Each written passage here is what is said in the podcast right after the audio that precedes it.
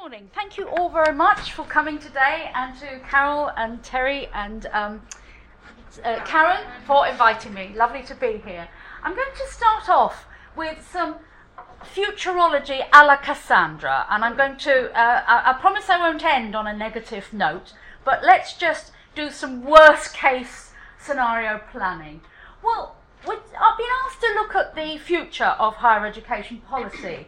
And my concern is that we will continue with this intensification of the political rationality of neoliberalism and the forms of government that that's involved.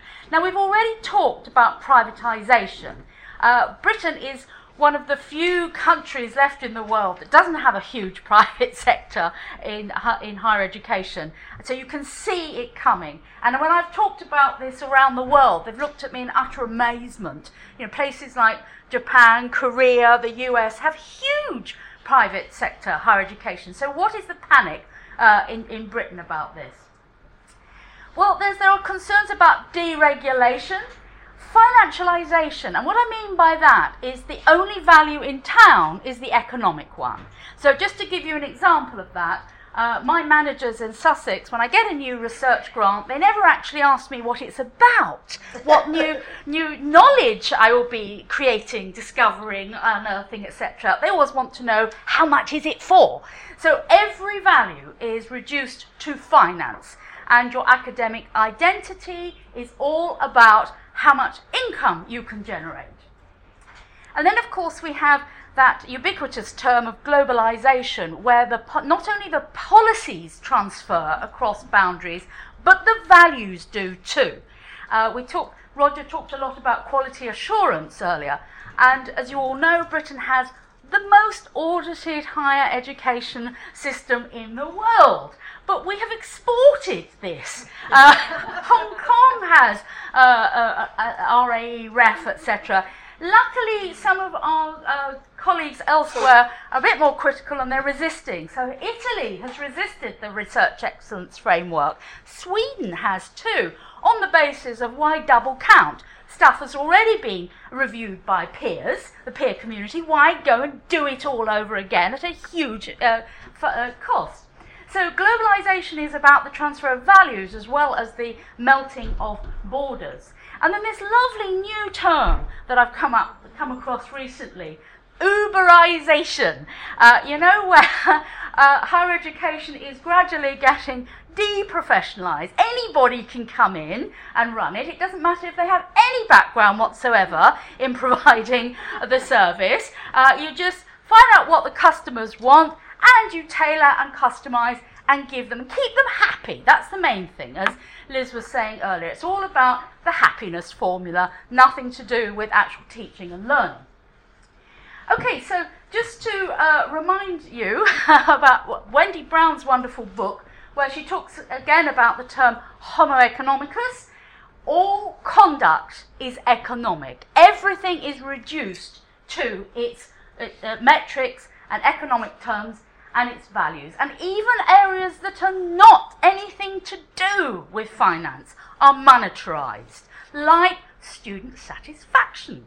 That has been transformed, recast in terms of money and investment. So, what do I mean when I'm talking about neoliberalism? I'm conscious it's a term that has kind of monolithic understandings, and people use it almost as a term of abuse. It's as it's like calling somebody a racist to call them a neoliberalist now. Um, but it's uh, how has higher education and neoliberalism become so entangled? So the, the, there are these narratives of the state failure. Carol asked us to address the white paper. Look through it. just, just, it's all about failing crisis of the public sector. We're all hopeless. It's the 1980s Michael Heseltine narrative revisited. We have to roll back the uh, frontiers of the state, the failing state. Uh, let's look to the private sector. They're the ones who know how to do it properly. We are all the incompetent idiots who need direction from the private sector. And this permeates all the, the, the, the, policy literature, whether it's to do with higher education, the health service, schools. Uh, Jane Kenway, Stephen Ball's old term, discourse of derision, is uh, perhaps re- re- relates to this. And then there's this generalization of the economic form to all social fields. Everything can get reduced and exchanged into monetary values. Human beings in all these policy documents are reduced to human capital, and it's all to do with the World Bank growth uh, narrative. And uh, everything is to do with investment. So we invest in ourselves. You can uh, ask huge amounts of fees from people because it's seen as, a, as an investment. We invest in our networks. So all our contacts have monetary value. We invest in our organizations. It is all about investment. And the rankings and the rating systems determine value. So the prestige economy is dominant. And everywhere I go in the world, everybody wants to be in the top 100, as if we can all be there. Uh, but still, it's a huge aspirational framework, which again has economic return. The higher you are in the uh, global league tables, the, the higher the fees you can charge. And the ratings, they govern uh, research, they govern pedagogy. Who's getting the research funding? It tends to be the elite organizations and elite people. Um, the phrase live and let die, Foucault predicted all of this in his Collège de France lectures on the uh, bio, bioethics, biopolitics. And this is the ethic that we work with now. Uh, we, uh, it's all about competition. We don't worry about what's happening anywhere else. We put all our energies, all our investment, all our time into our own uh, immediate environment. So we survive as individuals or as institutions, and to hell with the rest. The market will sort it out. The market will purge uh, the, the, the sector of anything that is failing, as um, Roger said earlier. And education is all about attracting investors. The employability discourse is all about how do you make yourself more marketable so employers will invest in you in the future. It is all about investment. It is a heavily financialized discourse. The values are reinforced via funding regimes. If you don't comply, you don't get the money. And this is extremely worrying in terms of the research, future for academic research. Uh, that so much now is led by policy, and it's the people who uh, embrace the values of the status quo are more likely to get research funding. And so there's this beneficence of the state if you share the values. So if we all uh, agreed now to do random control tri- trials as our main methodology for research, we'd be more likely to get research funding.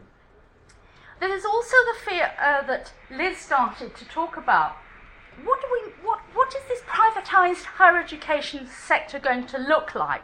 Well, I have researched this in sub Saharan Africa, and they are diploma mills. They are pack 'em in and 'em high. I went into classrooms that looked like football stadia. There were so many people in there.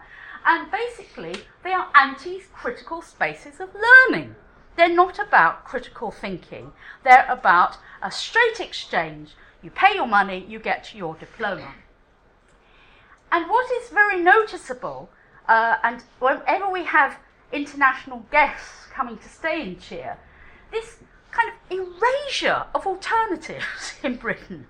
That everybody, whether you believe it or not, everybody has to perform the same narrative, the neoliberal narrative. Everybody has to aspire to the indicators that are being uh, dictated to us. So there are very few alternatives to this economic rationality. Now, uh, we had a Swedish visitor who every day in CHEER, she was with us for six months, saying, Why do you put up with all this in the UK? When she asked us, What time do you go for lunch? And we all laughed. Where's your coffee room? We all laughed even louder. Uh, why do we put up with this accelerated academy with such appalling employment conditions and this constant onslaught of neoliberal policy initiatives? Well, I would look to Wendy Brown here and say that there has been a stealth revolution. Neoliberalisation, as Brown said, has been more termite like than lion like. It's crept in slowly in a very abstract, uh, quixotic kind of way. The norms and the hegemonies are so powerful that they determine all the rationalities. And as Brown was saying, democracy has been eroded.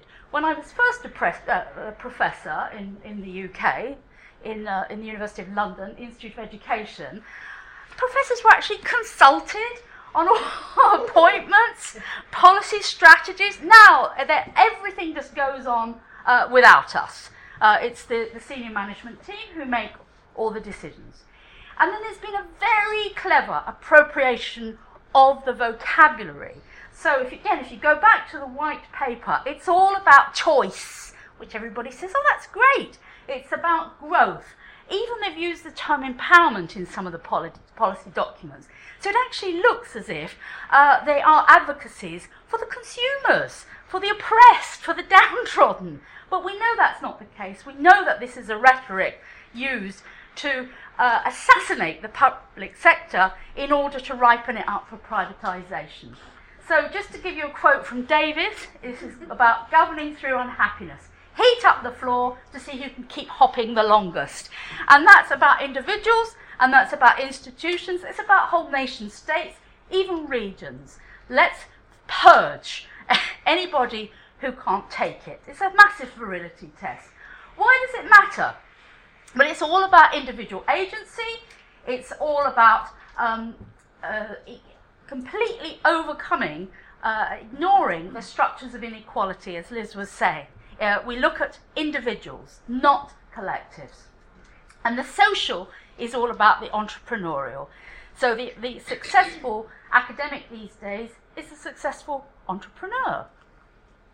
And metrics, as Kathleen Lynch said, imply norms, and to invoke Judith Butler, which norms are evoked in judging value? So, a big question which I hope we will debate today what is the future of counter hegemonic knowledge in all of this? If we're being so heavily neoliberalized, where do alternatives go? So let's now, I'll just shift identity and move away from being Cassandra and become Pollyanna now. Um, and let's think about how we can make alternatives imaginable. Well, I think we have to trouble neoliberal realism and stop this there is no alternative. We have to challenge it. We have to resist being co opted by narrow policy agendas.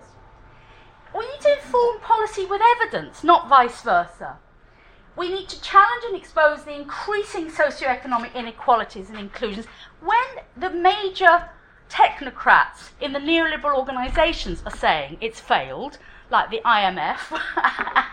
um, we, have we, got a problem on our hand. Uh, growth has not happened. And just to finish, we need to reinvigorate knowledge production as a site of transformational possibility, not reinforcing the dominant discourses. We need to transgress and resignify and identify new optics, i.e., not a neoliberal one, and discursive formations for viewing the social. And what I think is so important is that we engage collectively in some futurology.